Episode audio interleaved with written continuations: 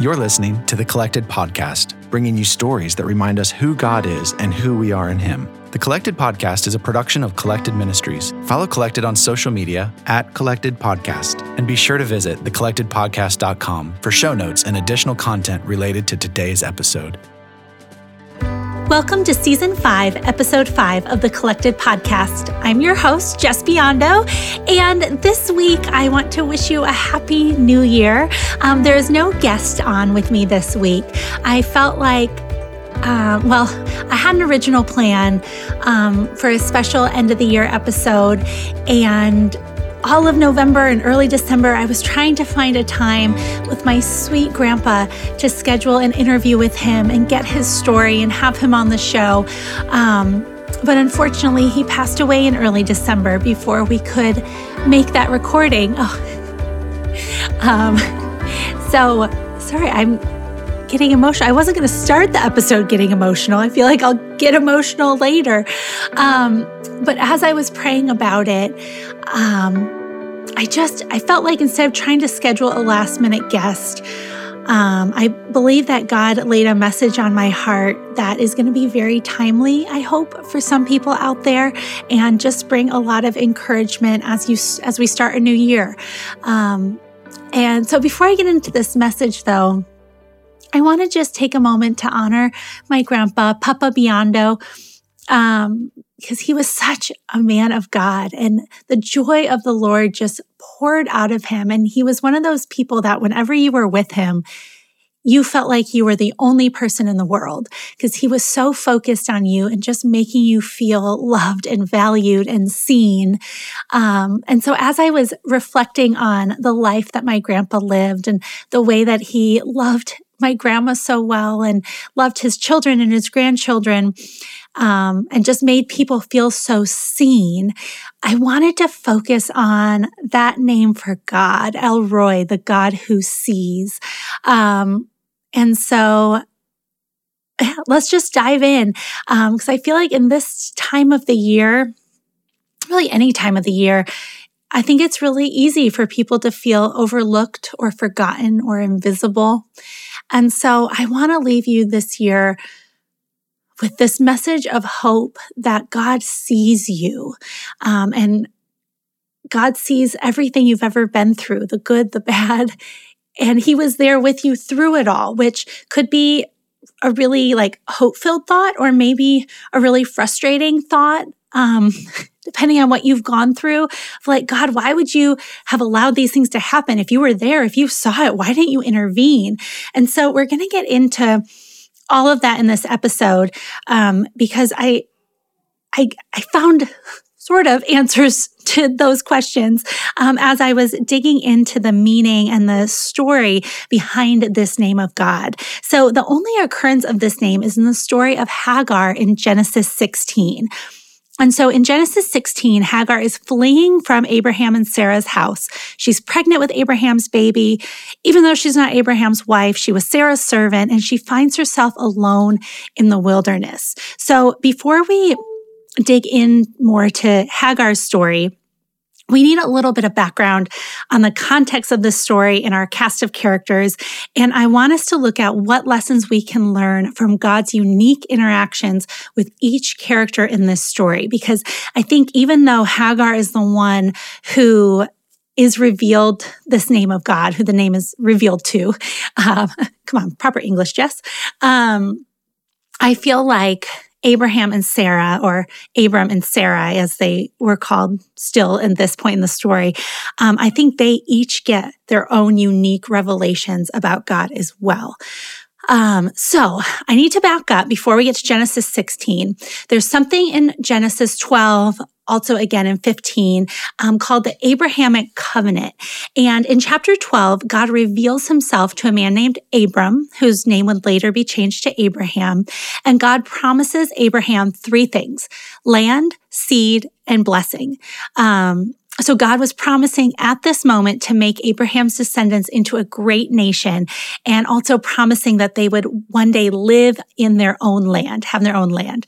So God is beginning here to unfold his plan of redemption for humanity um, because through Abraham's descendants, who would later be known as the Israelites, Jesus would one day come. And so God promised to make Abraham into a great nation the only problem was that Abraham and his wife Sarai, later to become Sarah, did not have any children. So time passes, God reinforces the promise again in chapter 15. But again, Abraham has still not been able to have a child. So at this point, many years have passed. Biblical historians believe that about 20 years have passed at this point, and there is still no progress toward Abraham becoming a quote unquote great nation. Um, because you have to start with at least one heir, right? So even just, I want to pause right there because how relatable does this point in the story feel right now?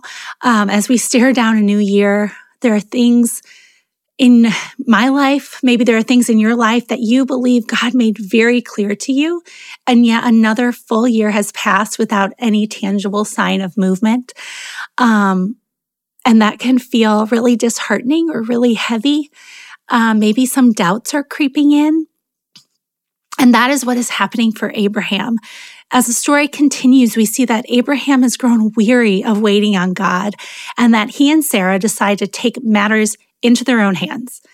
At the prompting of Sarah, Abraham sleeps with Sarah's servant Hagar, and Hagar becomes pregnant. Um, so I guess the thought that kind of comes to mind there as we pause in the story again is, you know, if, if you think God is giving you a solution, maybe Sarah felt like this is the way forward. This could be the way that God's going to fulfill the promise. Make sure that this solution lines up with God's word before you move forward. Um, because, I mean, as we're going to see in this story, that this manipulation or Sarah and Abraham trying to take control of the story actually leads to a lot of stress and heartache. And God still uses it for his glory, but it, it wasn't a solution that really lined up with the promise that God had given them. Um, so when we look at Abraham here, I love that the Bible does not cover up the shortcomings of the heroes of our faith, because the heroes of our faith are, are not the real heroes of the story. Only Jesus is. And so all these people that we read about in the Bible and that we can learn from, they were all imperfect people who often made life altering mistakes. And yet God was still always faithful to fulfill his promises. And God was gracious enough to still allow them and still allow us to be a part of his grand story even when he knows from the beginning that we'll fall short. Um, and I think that's so beautiful and encouraging. And so I'm just thankful that these stories of failure are in the Bible. Um, the Daily Walk Bible that I've started reading through has two really insightful lessons that we can learn from this portion of Abraham's life about the dangers of running ahead of God's plan. Um, so I want to share these really quickly. The first one is that Abraham's perception of God was too small when in reality, nothing is impossible for God, as we see in Luke 137. And yet Abraham didn't believe that God was big enough to actually carry out this huge promise that had been given to him. So first, Abraham's perception of God was too small. And second, Abraham's patience was too short. He was in a hurry and decided to take matters into his own hands and manipulate the situation to bring about the desired outcome. he decided to fulfill the promise on his own, but it was truly a promise that only God can fulfill.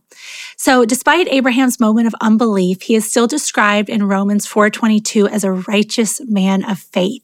So again, like I was sharing before, what a blessing it is to know that we are not discounted by God when we make mistakes. He is still living and active and doesn't judge us based on one moment of weakness and doubt, which is such a a huge relief to me. And I hope you can find some peace and hope in that as well today, especially if you've made some big mistakes in life, which we all have at some point. Um, there is still hope and God is still good and will still use you, even though we're all broken. Um, so let's move on to Sarah. So I know I'm going through these kind of quickly, um, but I want to make sure we get to Hagar as well. So when Hagar announced that she was pregnant, Sarah, wife of Abraham, has Abraham sleep with his her servant Hagar, and then Hagar actually gets pregnant. And from the way the Bible describes it, it sounds like it happened very easily and very quickly, like maybe on their first try. And so I can only imagine how that news must have felt like a punch in the gut for Sarah. I'm sure we all have an area of our lives where we've been striving and praying and waiting for God to move and yet we've gotten nothing but silence. When all around us, people are moving forward in that one area we long for.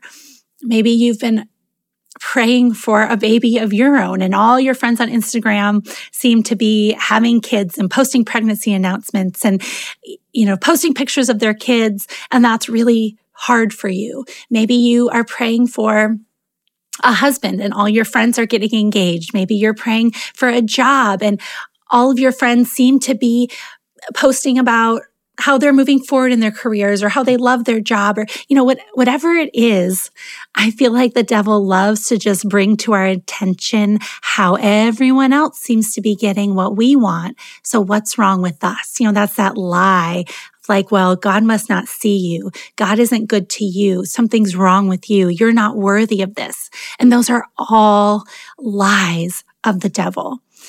Um, so when all around us we see people moving forward in that one area we long for, I think it's easy to start to slip into this jealousy and discontentment and really lose sight of what God is doing in and through you specifically even if it's not what you want in that moment.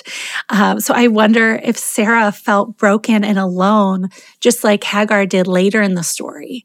And I wonder how many tears Sarah shed when she heard the news and if she questioned God's faithfulness and provision to her. Later in the story, we know that God reveals to Hagar that he sees her, that he sees Hagar. But I have to believe that Sarah was longing to feel seen in this moment. But the Bible doesn't give us any indication that Sarah received a fresh word from God at this point. Instead, Sarah had to rely on the past promises of God to Abraham. The passage of 20 years didn't weaken the truth behind the covenant words that God had spoken. I think this time in Sarah's life reminds us that sometimes it feels like God is silent. But the reality for Sarah and the reality for us is that God is continually working for his glory and for his good his promises are and, and for our good and his promises will not come back void. He is faithful to fulfill everything that he promised. Sometimes it just doesn't happen in the timing that we desire.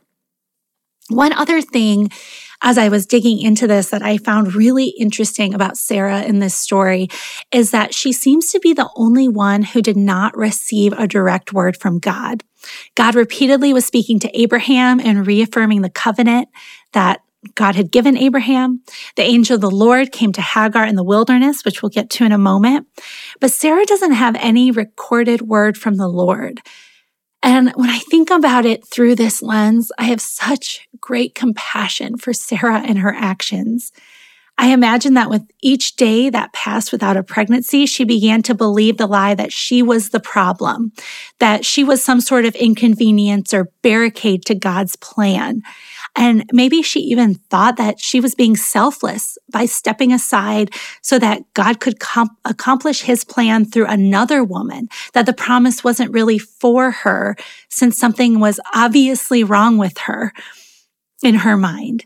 And so this is all complete speculation. The Bible does not say any of that.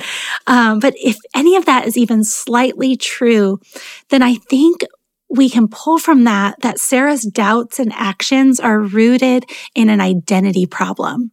She did not fully believe that she was worthy of God's promises. She did not believe that God's goodness could reach her. She was not walking in confidence of her rightful place in the kingdom of God. And I want you to take a moment, pause the show if you need to, but are you doing this in any area in your life right now? Are you trying to defer your promise to someone else because you don't feel worthy of all the blessings that God has promised you, that God is waiting to pour out on you?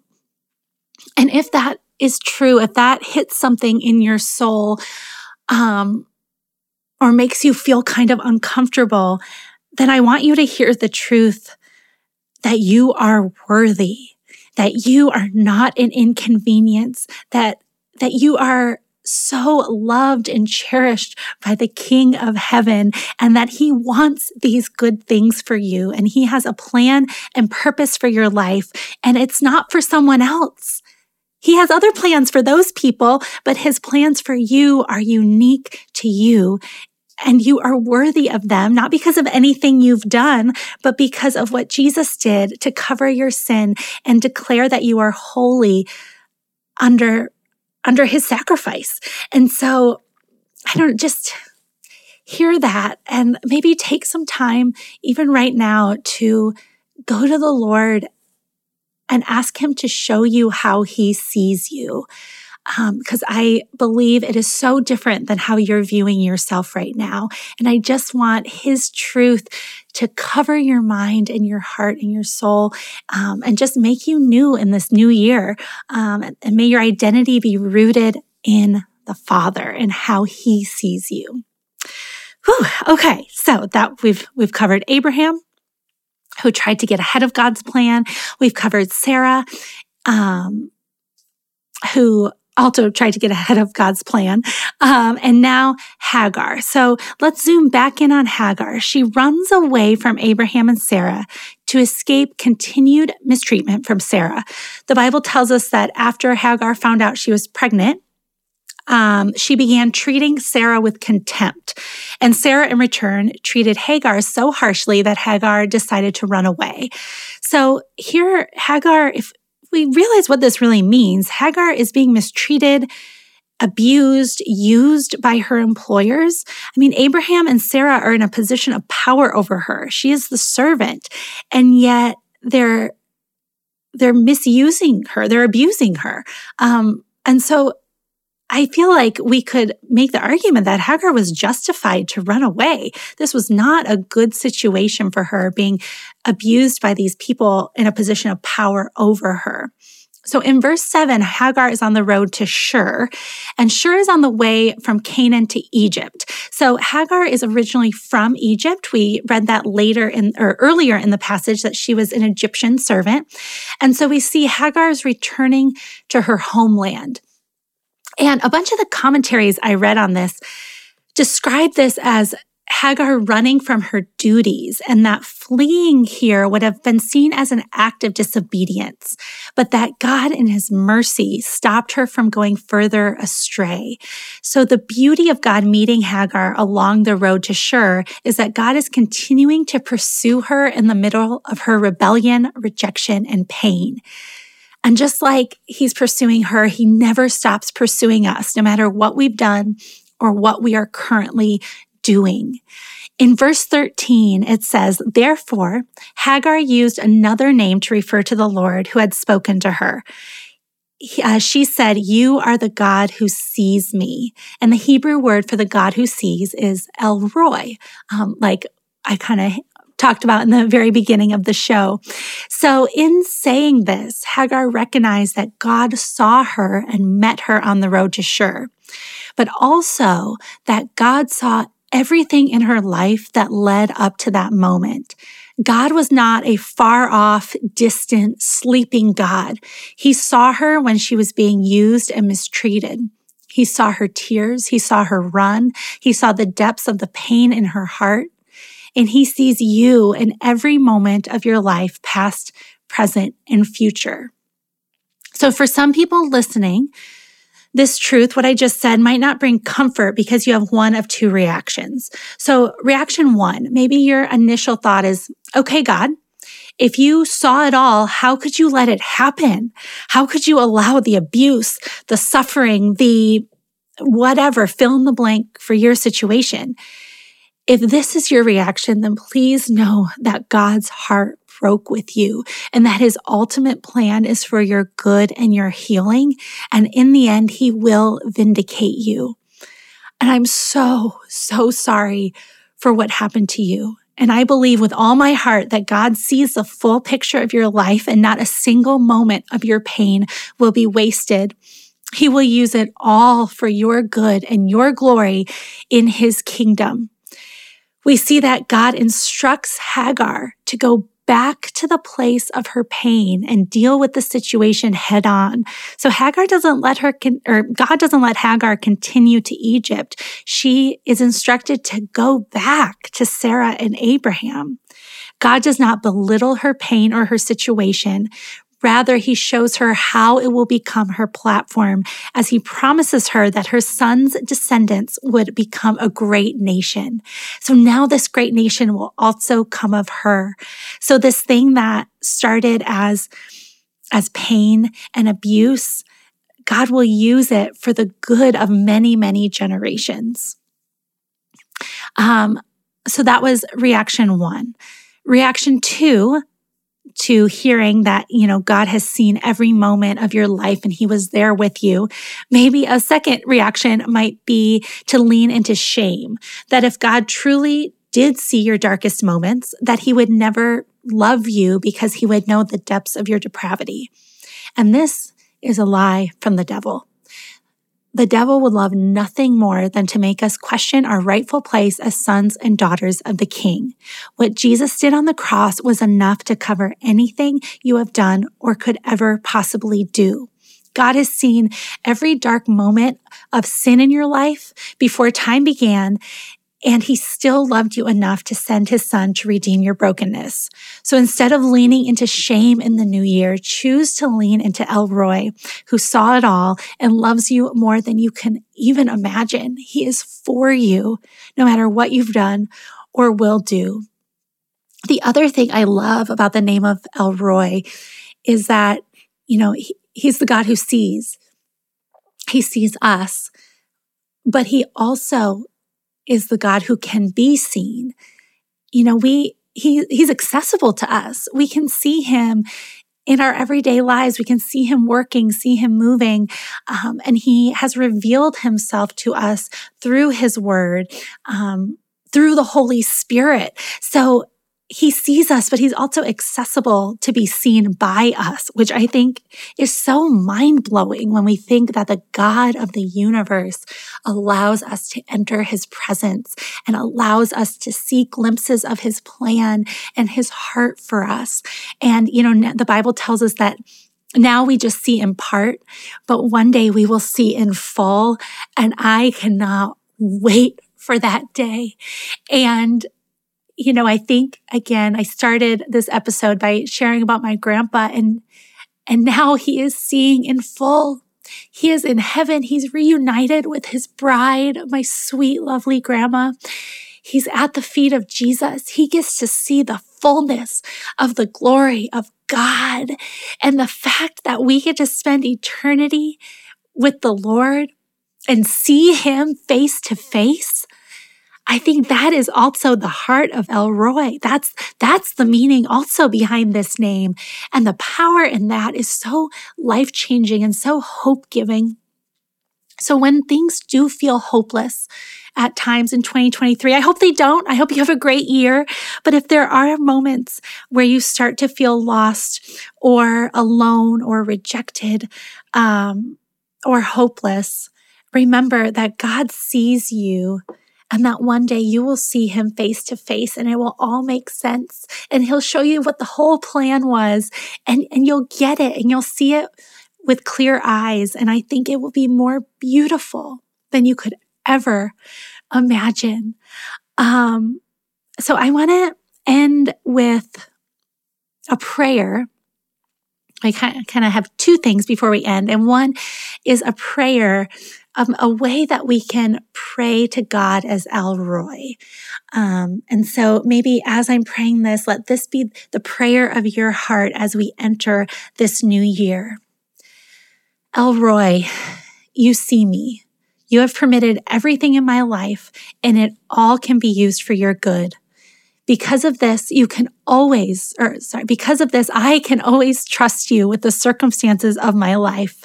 You see me, you guide me. I don't have to fear anything. You are also the one who sees the big picture. You see what I can't. You see how it will all fit together and how it will all be used for your glory and purpose. I release everything into your faithful, sovereign hands. Thank you for always seeing me. I am never alone and nothing is beyond your control. Amen. So let that be your prayer. Tweak it, make it your own. Um, but maybe that prayer can be kind of a guide for how you come before the Lord this year as we start a new adventure in 2023. Um, so, the final thoughts I want to leave you with are again from the Daily Walk Bible. Comment in it, the commentary on this passage said, Many people have turned and left the dock just before the ship came in. So, as we head into the new year, I want to leave you with that thought. If you are growing weary of waiting on the thing that you've been praying for, for what feels like a lifetime, don't leave the dock yet. My prayer for you is that in this next year, that your ship comes in and that you experience a breakthrough beyond anything you could have accomplished on your own. I pray that even while you wait, you feel seen by El Roi, the God who sees your deepest longings and greatest sorrows. And I also pray that while you feel seen by him, you also in return see him, see his goodness, see his hand at work, see his glory in your life. He is with you even now. Hold fast to him and be confident that he will be faithful to fulfill his promises in his time. So that is what I have for you today. I hope that you are just feeling the love of the Father right now. Um, I hope you have a wonderful year. I'll be back in two weeks. We're sticking to our regularly scheduled programming. And I'm so excited for the episode I have um, for you that will drop in early uh, January. So stay tuned. Lots of big things, hopefully, coming in 2023 for the podcast. I'm really excited about the guests that I have booked. We're booked out through March already. Um, so I'm excited to see what God does in and through this show as well. So please know that I am praying for you and I wish you nothing but the best in 2023. Happy New Year, friends. We'll see you next time. Bye. Thank you for listening to the Collected Podcast. Please be sure to subscribe, rate, and review. And if you like what you've heard, we'd love it if you'd help spread the word. Check back here for new episodes dropping every other Thursday. You can follow along on social media at Collected Ministries.